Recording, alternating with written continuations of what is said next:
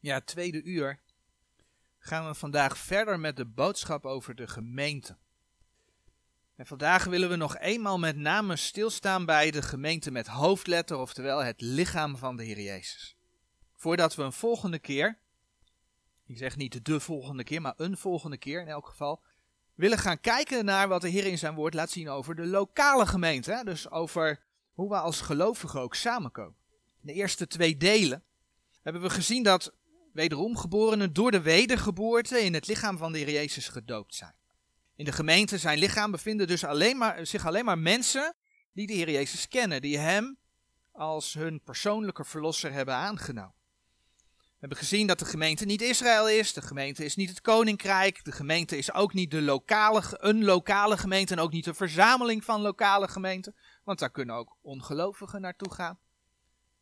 De gemeente is zijn lichaam. De gemeente is uit de wereld getrokken. Je bent als wederom geborene een medeburger, een huisgenoot Gods. Ja, en daardoor wel een vreemdeling en bijwoner op deze aarde. De Heere die noemt zijn lichaam een heilige tempel in de Heere. Of ook wel een woonstede Gods in de geest. We hebben gezien dat die tempel leeft.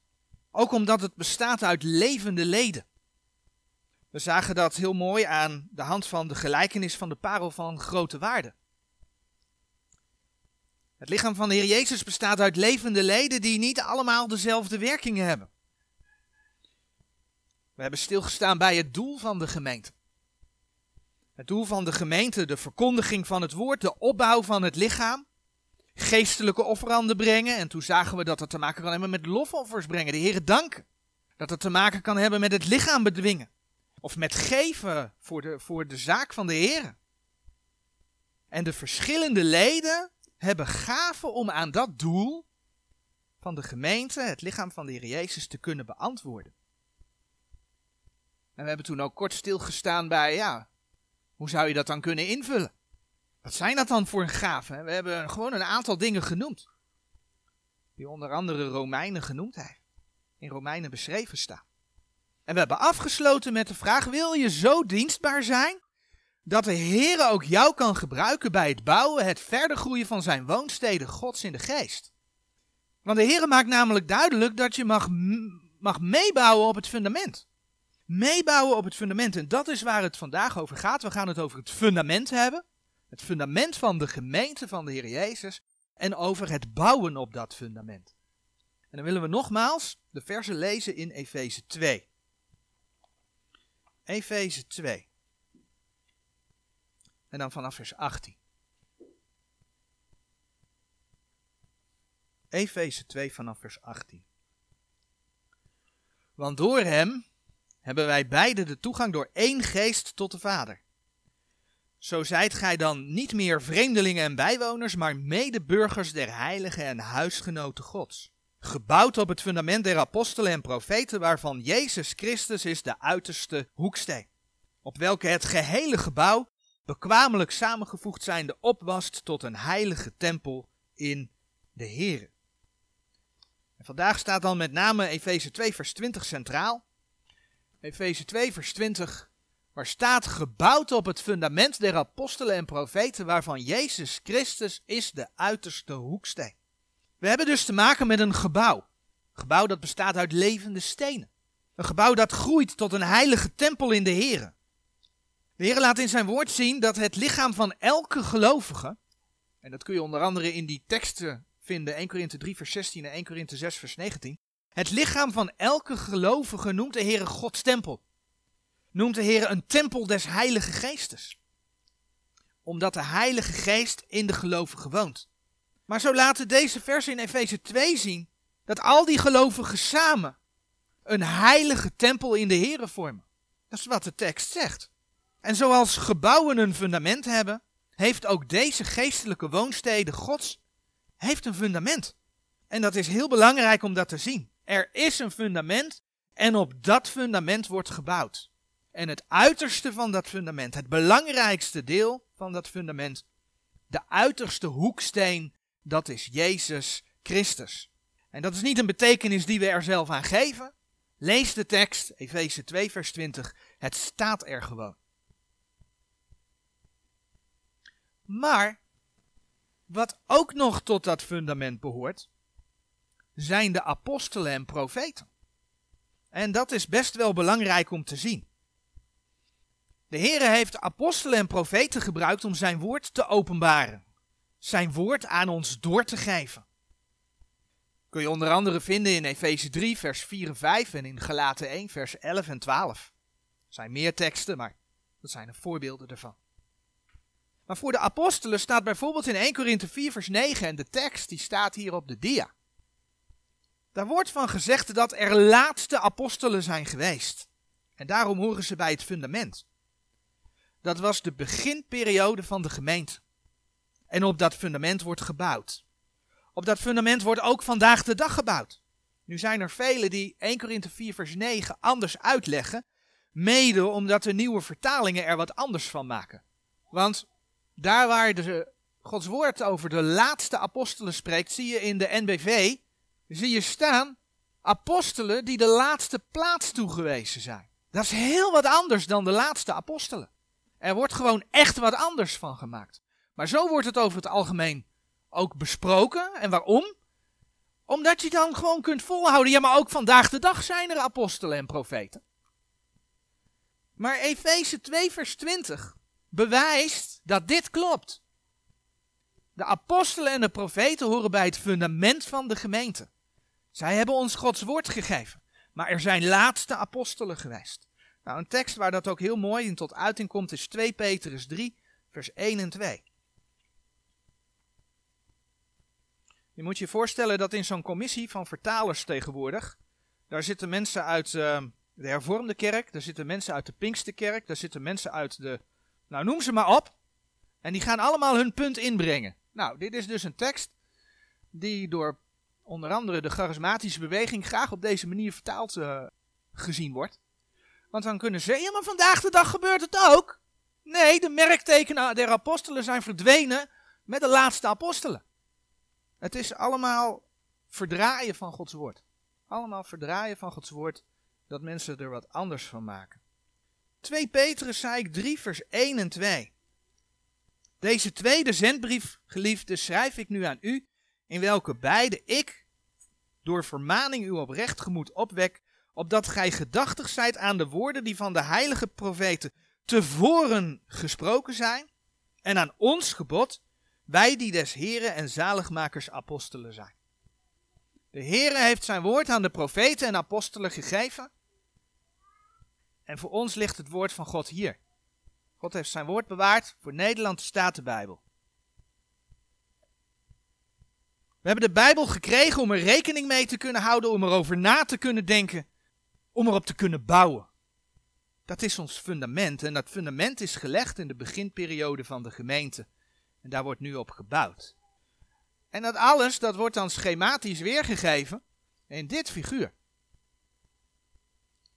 De gemeente wordt gebouwd op het fundament en dat fundament bestaat allereerst uit Jezus Christus, is de uiterste hoeksteen, en apostelen en profeten. Dat is wat we net gelezen hebben in Efeze 2, vers 20. We zien dat de gemeente groeit. De pijl geeft de tijd aan vanaf het begin tot en met de opname van de gemeente. De gemeente groeit tot aan de opname van de gemeente, dan is de gemeente ook vol. Dat blijft niet in eeuwigheid doorgroeien. Als de gemeente opgenomen wordt, dan, dan is, is dat de gemeente. Dus door de tijd heen, tot aan die opname van de gemeente, komen er nog steeds mensen tot geloof, groeit die gemeente nog steeds. Voor de figuur voor de figuren heb ik bewust gekozen voor een driehoek die op zijn punt staat. Eigenlijk als dwarsdoorsnede van een piramide. De Heer Jezus wordt niet voor niets de uiterste hoeksteen genoemd. Of, en dat kun je vinden in 1 Petrus 2 vers 7, de hoofd des hoeks. 1 Petrus 2 vers 7, de hoofd des hoeks. Er is namelijk maar één soort gebouw, één hoeksteen, tevens, die tevens een hoofdsteen kan zijn. En dat is een piramide. Alle rechthoekige, vierkantige gebouwen hebben aan de bodem vier hoekstenen en boven ook vier hoekstenen. Waarvan er, en alleen een piramide heeft vijf hoekstenen, waarvan er één een hoofdsteen kan zijn. die door Jesaja 28 vers 16 ook wel de grondsteen genoemd wordt.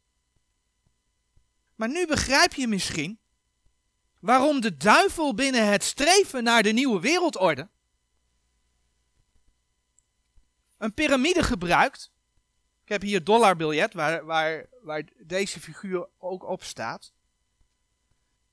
Een piramide gebruikt met in de top één oog.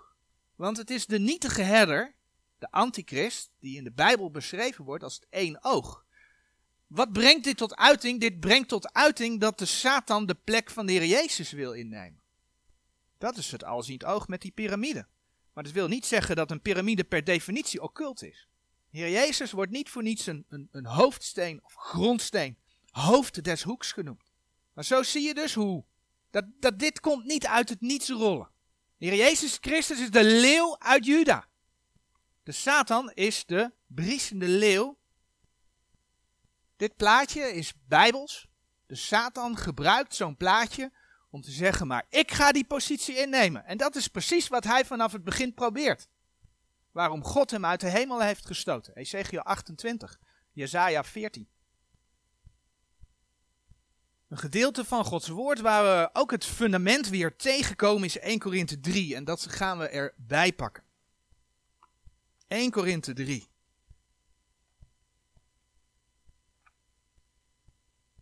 Vanaf vers 9. En ook daar gaan we een aantal versen lezen. Want wij zijn Gods medearbeiders, Gods akkerwerk, Gods gebouw, zijt gij. Naar de genade Gods die mij gegeven is, heb ik als een wijs bouwmeester het fundament gelegd en een ander bouwt daarop. Maar een iegelijk ziet toe hoe hij daarop bouwt. Want niemand kan een ander fundament leggen dan hetgeen gelegd is, het welk is Jezus Christus. En indien iemand op dit fundament bouwt, goud, zilver, kostelijke stenen, hout, hooi, stoppelen, eens iegelijks werk zal openbaar worden. Want de dag zal het verklaren, terwijl het door vuur ontdekt wordt. En hoedanig eens iegelijks werk is, zal het vuur beproeven. Zo iemands werk blijft, dat hij daarop gebouwd heeft, die zal loon ontvangen. Zo iemands werk zal verbrand worden, die zal schade lijden, maar zelfs zal hij behouden worden, doch al zo als door vuur. Weet gij niet dat gij Gods tempel zijt en de geest Gods in u lieden woont? Allereerst zien we in 1 Korinthe 3 vers 9 dat we het opnieuw over dat gezamenlijke gebouw hebben. Dat door de wederom geborenen gevormd wordt. Hè? Want vers 9. Want wij zijn Gods medearbeiders, Gods akkerwerk, Gods gebouw zijt gij. En blijkbaar heeft de, de, apostel Paulus, die, die op verschillende plekken de apostel der heidenen genoemd wordt, onder andere 1 Timotheus 2 vers 7, hij heeft het fundament mogen leggen. Dat staat er. Kijk maar in vers 10. Naar de genade gods die mij gegeven is, heb ik als een wijs bouwmeester het fundament gelegd. En een ander bouwt daarop, maar een iegelijk ziet toe hoe hij daarop bouwt. Nou, op die zin, maar een iegelijk ziet toe hoe hij daarop bouwt, daar komen we zo nog op terug. Maar eerst vers 11. Overigens even, Paulus is dus niet het fundament. Jezus Christus is het fundament. Maar Paulus heeft dat fundament voor de gemeente mogen leggen. Als je ook in Galaten gaat lezen dat Paulus het evangelie der genade gods geopenbaard is om aan de gemeente te geven. Paulus heeft dat fundament voor de gemeente mogen leggen, maar het fundament zelf is Jezus Christus. En dan lezen we in vers 11. Want niemand kan een ander fundament leggen dan hetgeen gelegd is, het welk is Jezus Christus. Er is dus maar één fundament voor de gemeente. En helemaal in de basis is dat Jezus Christus. Er is geen ander fundament. En dat fundament is ook gelegd. Dat fundament hoeft dus ook niet opnieuw gelegd te worden. Kan ook niet. Als lichaam van de Heer Jezus zijn wij gefundeerd op Jezus Christus en niemand anders. En toch, toch komen we dan in de Bijbel een gelijkenis tegen waar het lijkt dat je zelf een fundament kan kiezen. Het betreft de gelijkenis van de wijze en de dwaze bouwer in Matthäus 7. En laten we ook die gelijkenis lezen. Matthäus 7, vers 24 tot en met 29.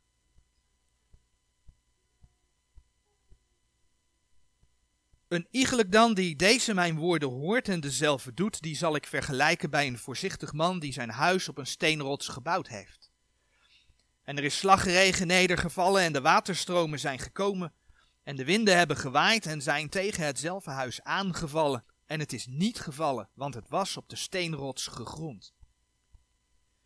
En een iegelijk die deze mijn woorden hoort en dezelfde niet doet, die zal bij een dwaze man vergeleken worden, die zijn huis op het zand gebouwd heeft. En de slagregen is nedergevallen en de waterstromen zijn gekomen, en de winden hebben gewaaid en zijn tegen hetzelfde huis aangeslagen, en het is gevallen, en zijn val was groot. En het is geschied als Jezus deze woorden geëindigd had, dat de scharen zich ontzetten over zijn leer, want hij leerde hen als machthebbende en niet als de schriftgeleerde. Je leest hier dus dat degene die de woorden van de Heere hoort en doet, vergeleken wordt met een voorzichtig man die zijn huis op een rots heeft gebouwd. De Heere Jezus en zijn woorden, dat zijn die rots. Anderzijds is de dwaze man. En die dwaze man, die hoort ook naar de woorden, alleen die doet er niets mee. En die wordt vergeleken met, met die man die zijn huis op het zand gebouwd heeft.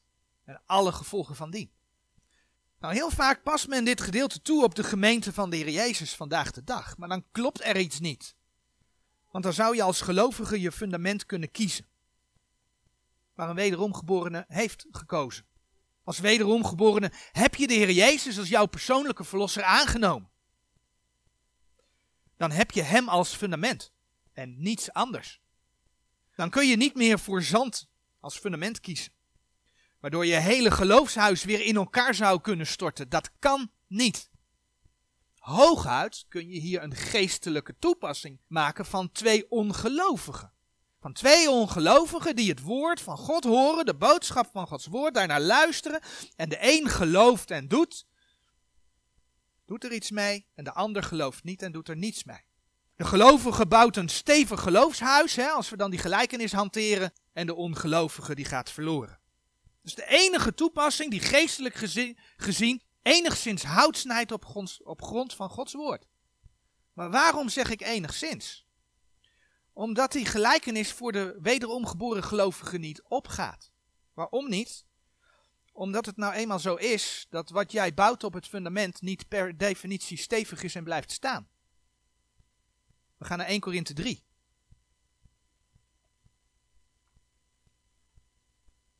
1 Korinthe 3. En dan lezen we vanaf vers 12. Hè. We hebben de versen al gelezen, maar we gaan de versen nog een keer lezen. En dan van, alleen vanaf vers 12. En indien iemand op dit fundament bouwt, goud, zilver, kostelijke stenen, hout, hooi, stoppelen. Eens iegelijks werk zal openbaar worden, want de dag zal het verklaren, terwijl het door vuur ontdekt wordt. En hoedanig eens iegelijks werk is, zal het vuur beproeven. En dan komt hij. Zo iemands werk blijft dat hij daarop gebouwd heeft, die zal loon ontvangen. Maar let op, vers 15, zo iemands werk zal verbrand worden. Er is dus werk op een fundament dat niet blijft. Dat werk wordt verbrand. Die zal schade lijden, maar zelfs zal hij behouden worden, doch al zo als door vuur. Hetgeen dat de gelovige bouwt op het fundament kan dus blijven, maar ook kan het verdwijnen. Dus een geestelijke toepassing van de gelijkenis van de wijze en de dwaze bouwer. Oké, maar pas op, want je kunt met zo'n geestelijke toepassing dus te ver gaan. En 1 Korinthe 3 tegenspreken. Maar letterlijk en leerstellig is het dus niet van toepassing op de gemeente. Eigenlijk is dit weer een voorbeeld van waar we het het eerste uur over hadden: het recht snijden van Gods woord. En eigenlijk is het ook logisch dat dit niet van toepassing is op de gemeente. Want wanneer heeft de Heer Jezus deze gelijkenis gesproken en wie was zijn publiek? Hij sprak het voor zijn lijden, sterven en opstanding. Ik ga dus naar de letterlijke en leerstellige toepassing van de gelijkenis van de wijze en de dwaze bouwer toe. In de evangelie en zeker in Matthäus wordt een andere evangelie gepredikt. Niet het evangelie der genade gods, maar het evangelie van het koninkrijk. Het publiek van de Heer Jezus was Joods. Het evangelie van het koninkrijk werd gebracht aan Israël. Dat kun je onder andere vinden in Matthäus 10, vers 6 en 7. De boodschap in de evangelie was voor het huis Israëls. En in die context lezen we over twee mannen die een huis bouwen, de een op het zand, de ander op de steenrots. Maar ze bouwen beide een huis. En dan komt hij. Hoe wordt Israël in het Oude Testament heel vaak genoemd? Het huis Israëls. Of ook wel het huis van Jacob. Nou, een voorbeeldje, Exodus 16, vers 31. Dus bij de uittocht uit Egypte wordt het volk door de Heren gevoed. En dan lezen we, gaat niet zozeer om inhoudelijk helemaal het verhaal, maar gewoon om dat we daar lezen over het huis Israëls. Exodus 16, vers 31. En het huis Israëls noemde zijn naam man. En het was als korianderzaad wit en de smaak daarvan was als honingkoeken. En het huis Israëls. Nou, dat kun je ook lezen in Exodus 19, vers 3 en in vele versen meer. Ook de profeten, bijvoorbeeld Jeremia 33, vers 17, spreken over het huis Israëls. Het is dit huis Israëls dat door de Heren in de wet twee mogelijkheden voorgehouden kreeg. Ze konden hem dienen, met de zegen als gevolg. Maar ze konden hem ook niet dienen, ze konden ook de afgoden dienen, met de vloek als gevolg. Dat is wat God ze voorhoudt in de wet. En een voorbeeld daarvan vinden we in Deuteronomium 30. Deuteronomium 30, vers 16 tot en met 19. Want ik gebied u heden de Heere uw God lief te hebben, in zijn wegen te wandelen en te houden zijn geboden en zijn inzettingen en zijn rechten, opdat gij leeft en vermenigvuldigt en de Heere uw God u zegenen in het land waar gij naartoe gaat om dat te erven. Maar indien uw hart zich zal afwenden en gij niet horen zult en gij gedreven zult worden, dat gij u voor andere goden buigt en dezelfde dient, zo verkondig ik u lieden heden dat gij voorzeker zult omkopen Gij zult de dagen niet verlengen op het land naar het welk gij over de Jordaan zijt heengaande, om daarin te komen, dat gij het erfelijk bezit. Ik neem heden tegen u lieden tot getuigenis de hemel en de aarde, het leven en de dood, heb ik u voorgesteld, de zegen en de vloek, kies dan het leven, opdat gij leeft, gij en uw zaad. Het volk had dus een keuze. Het huis Israëls had een keuze. Het volk ging echter achter de afgoden aan en we weten dat ze in ballingschap gekomen zijn. Ze waren verdreven uit het beloofde land. Laat de Heer allemaal zien in zijn woord. De profeet Jeremia spreekt er ook over. Jeremia 22. Tegen het koningshuis Israël. Uh, sorry, het koningshuis van Juda. Jeremia 22. Jeremia 22 vanaf vers 5. Die bouwers uit Matthäus 7 die mannen die met die bouwers vergeleken werden, die hoorden naar het woord en de een deed er wat mee en de ander niet. Nou, kijk wat Jeremia 22 vers 5 zegt. Indien gij daarentegen deze woorden niet zult horen, zo heb ik bij mij gezworen, spreekt de Heer, dat dit huis tot een woestheid worden zal. Daar heb je hem. Want zo zegt de Heer van het huis des konings van Juda. Gij zijt mijn Gilead, een hoogte van Libanon. Maar zou ik u niet zetten als een woestijn en onbewoonde steden. Want ik zal verderven, verdervers tegen uw heiligen, elk met zijn gereedschap. Die zullen uw uitgelezen ceders omhouden en in het vuur werpen. Dan zullen vele heidenen voorbij deze stad gaan en zullen zeggen, en ieder tot zijn naaste, waarom heeft de Heer al zo gedaan aan deze grote stad? En zij zullen zeggen, omdat zij het verbond des Heeren huns gods hebben verlaten en hebben zich voor andere goden nedergebogen en die gediend. Hier zien we het gewoon. Hier zien we het staan. Uiteindelijk bracht God een deel van het volk terug om de belofte van de beloofde Messias in vervulling te laten gaan. Maar het volk verwierp opnieuw de belofte van hun God. Alleen nu in de persoon van de Messias. Nou, en daarover kennen we denk ik die bekende teksten in Matthäus 23 wel, vers 37 en 38. Jeruzalem, Jeruzalem, gij die de profeten dood en stenig die tot u gezonden zijn. Hoe menigmaal heb ik uw kinderen willen bijeen vergaderen, gelijkerwijs een hen haar kiekens bijeen vergaderd onder de vleugelen. En gij lieden hebt niet gewild, zie, uw huis wordt u woest gelaten. Dus wanneer Jezus Christus de Joden in Matthäus 7, vers 24 tot en met 29 voorhield, dat een wijsman zijn huis bouwt op de rots, en dat het zal blijven staan wanneer er nood weer overheen gaat, konden zij weten uit, uit het Oude Testament, uit, uit de wet en de profeten waar het over ging. En konden ze ook weten dat hij eigenlijk op zichzelf, dat hij op zichzelf wees. De tekenen die hij ook deed, de wonderen. Ze konden weten dat hij van God gezonden was, dat hij God was. De beloofde Messias. Ze konden weten, want de vloek was ze voorgehouden in, het wet, in de wet, dat degene die niet naar zijn woorden hoorden en, en het huis op het zand bouwden, en dat het huis met de storm zou ineen zou vallen, dat dat ook op hen sloeg. Dat konden ze weten, uit de profeten, uit de wet. Ze waren wijs als ze naar hem luisterden. Ze waren dwaas als ze dat niet deden, als ze een ander fundament kozen. Hun huis zou ineenstorten. Ja, en het volk verwierp de Heer Jezus. Met als gevolg dat Jeruzalem in 70 na Christus opnieuw verwoest werd. En dat het volk weer in de verstrooiing is gegaan. Nou, de Bijbel laat zien, Deuteronomium 30 onder andere, vers 1 tot en met 6, het volk gaat tot bekering komen. De profeten laten dat ook zien. Ze zullen hun Messias aannemen. Op het moment dat de Heer Jezus terugkomt naar de aarde. Na de grote verdrukking aan het begin van het duizendjarig vrederijk. De Heer zal dan zijn koninkrijk oprichten. Zacharia 12 tot en met Zacharia 14. Dan zal de Heer met het huis Israël een nieuw verbond maken. Hebreeën bevestigt dat. Hebreeën 8 vers 8. En dat koninkrijk, en dan bladeren we naar Jezaja 9 vers 6, dat koninkrijk zal in eeuwigheid bestaan. Zodra Israël dus naar de woorden van de Heer gaat horen, dan zal dat koninkrijk, dat huis wat ze dan op de rots bouwen, dat zal dan in eeuwigheid bestaan. Jezaja 9 vers 6. Der grootheid deze heerschappij en des vredes zal geen einde zijn op de troon van David en in zijn koninkrijk, om dat te bevestigen en dat te sterken met gericht en met gerechtigheid. Van nu aan tot in eeuwigheid toe. De ijver des heren der heerscharen zal zulks doen. Het gaat komen.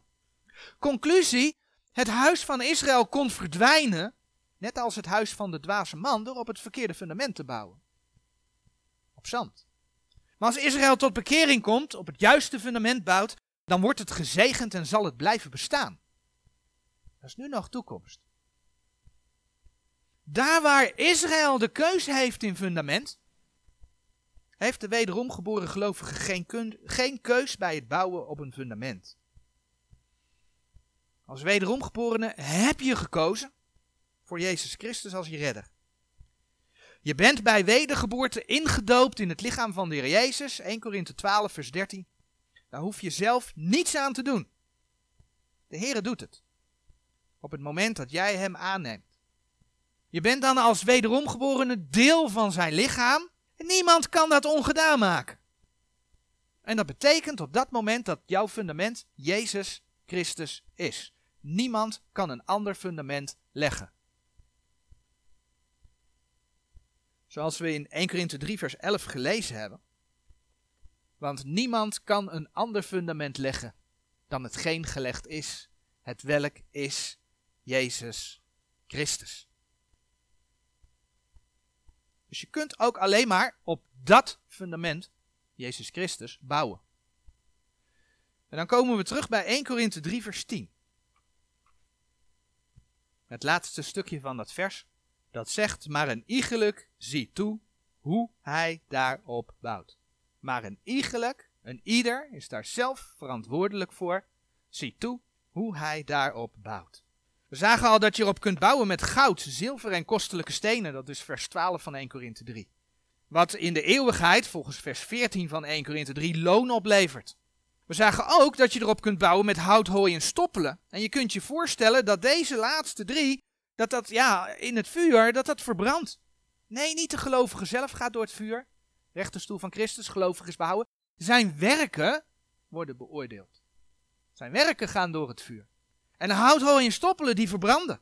De wederom geboren gelovige zelf is dan behouden, 1 Korinthe 3 vers 15 maar kan geen loon ontvangen en leidt daardoor schade in de eeuwigheid. Dat is wat 1 Korinthe 3 vers 15 zegt. En dan hebben we het dus over de rechterstoel van Christus, waar we als gelovigen na de opname van de gemeente en voordat de Heer met zijn gemeente terugkomt, ja, voor zullen moeten verschijnen. Daar moeten wij voor verschijnen. Romeinen 14 vers 10 en 2 Korinthe 5 vers 10. En waar moet je dan aan denken als het gaat om hout, hooi en stoppelen? Waar moet je dan aan denken als het gaat om hout, hooi en stoppelen? Nou, hout, hooi en stoppelen zijn dode dingen. We hebben het dus over dode werken. We hebben daar wel vaker bij stilgestaan dat we ons lichaam dood moeten houden voor de zonde. Dat is Romeinen 6, Romeinen 6 vers 11. We zijn met Christus gekruisigd. Dus ons lichaam is gestorven en dan zegt de Heer in Romeinen 6, houd dat vlees dan ook dood voor de zonde. Zijn we toch met ons vlees bezig? Dan zijn we dus bezig met dode werken. En als we met ons vlees bezig zijn, dan zoeken we Romeinen 8 vers 6 op. Dan zegt de Heer, dan geeft dat de dood. Dat geeft vijandschap tegen de Heer. Romeinen 8, vers 6 en 7. Want het bedenken des vleeses is de dood. Maar het bedenken des geestes is het leven en vrede. Daarom dat het bedenken des vleeses vijandschap is tegen God. Want het onderwerpt zich der wet Gods niet. Want het kan het ook niet. Dus als we op ons vlees gericht zijn, gaan we van Gods woord af. Want ons vlees wil zich niet onderwerpen aan dat woord. En dan kun je denken aan allemaal werken van het vlees. En dat wordt in Galaten beschreven, dat wordt in Efeze beschreven. In Colossense 3 vers 8 tot en met 10 kom je het tegen. Werken van het vlees waarvan de Heer zegt, leg dat af. Je hebt toch de nieuwe mens aangedaan? Maar je kunt bij dode werken ook denken aan zogenaamde werken voor de Heer. We hebben het gehad over de doelen voor de gemeente. Verkondiging, opbouw, geestelijke offeranden. En we hebben het gehad over de prediking, leren, vermanen, zendeling, creatief, barmhartigheid doen, dienstbaar zijn. Meteen gezegd dat het geen, geen uitputtend rijtje was. Dus denk aan die doelen en dan is de vraag: geef je gehoor aan Gods oproep om dienstbaar te zijn? Maar vervolgens, waarom doe je dat? Doe je dat voor jezelf? Omdat je het interessant vindt?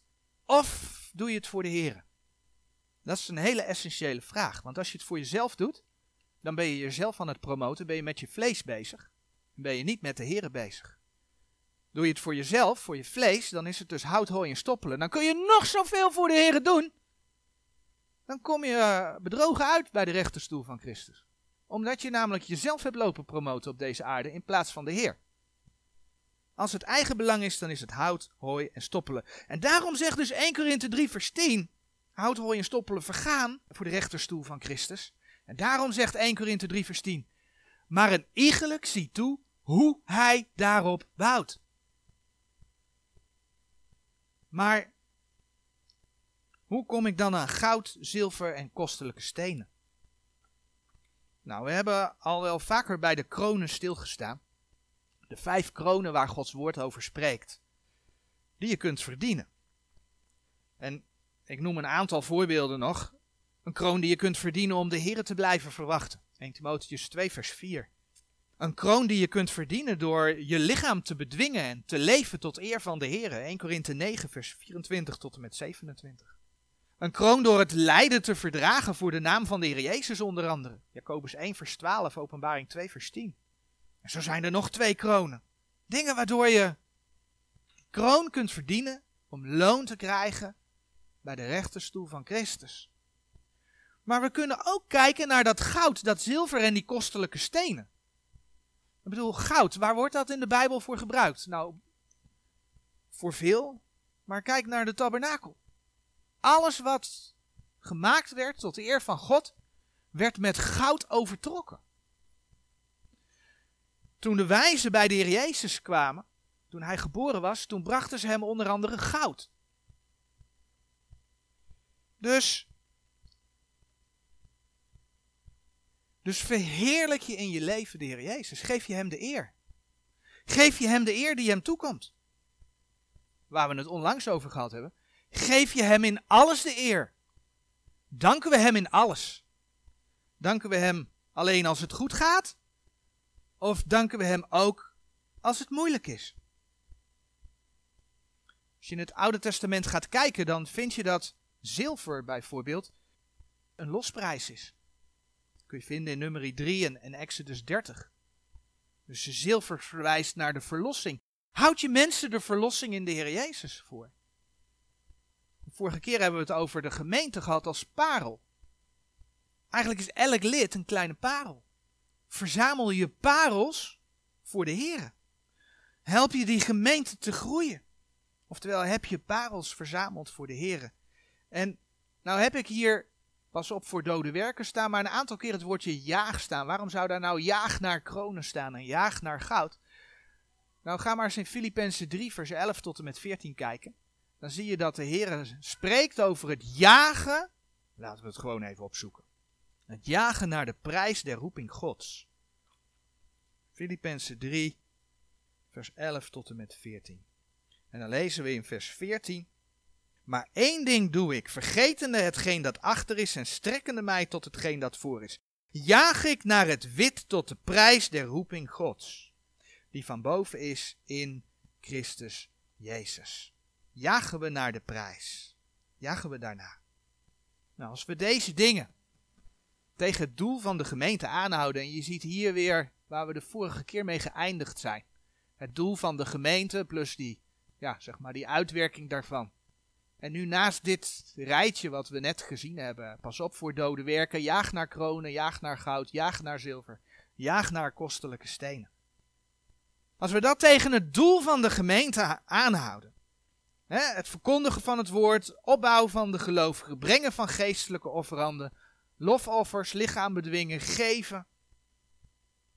Ben je daar dan in je leven mee bezig in het licht van de beloningen? die de Heer je voorstelt. En om dan op het houten hooi in de stoppels terug te komen, doe je dat alleen als het makkelijk is, hè, omdat het erbij hoort. Ik ben gewend om zondagochtend naar de samenkomst te gaan, ik noem maar een voorbeeld. Of doe je dat ook als het moeilijk is? Het heeft tegengezeten van de week, maar ik ga toch. Doe je het alleen in voorspoed of doe je het ook in tegenspoed? Denk aan het verhaal van de houthooi en de stoppels. Of het verhaal wat de Bijbel daarover zegt. En dat kun je op alle aspecten van het leven voor de Heer betrekken. Nou ja, we zijn als westerse christenen best wel verwend. We hebben zoveel vrijheid gehad. Ik bedoel, wat heeft het ons nou gekost? Wat heeft het ons hier in het Westen nou gekost? Ik denk dat ik daar uh, niet veel meer woorden aan, aan vuil hoef te maken. Maar je kunt het op, op, op alle aspecten van het leven betrekken. Gaan we de extra stap voor onze heren? Of zoals we de vorige keer afsloten, wil je zo dienstbaar zijn dat hij ook jou kan gebruiken bij het bouwen, het verder uitgroeien van zijn woonsteden Gods in de geest. Want dan blijft je werk bestaan en levert het loon. En dan sluiten we af met de tekst in Hebreeën 9 vers 14. Hebreeën 9, vers 14. Hoeveel te meer zal het bloed van Christus, die door de eeuwige geest zichzelf Gode onstraffelijk opgeofferd heeft, uw conscientie, uw geweten, reinigen van dode werken, om de levende God te dienen. Dus reinig je. Houd de zonde in je vlees voor dood. En stel je leden goden tot wapenen der gerechtigheid. Met de woorden van Romeinen 6, vers 11 tot en met 13. Amen.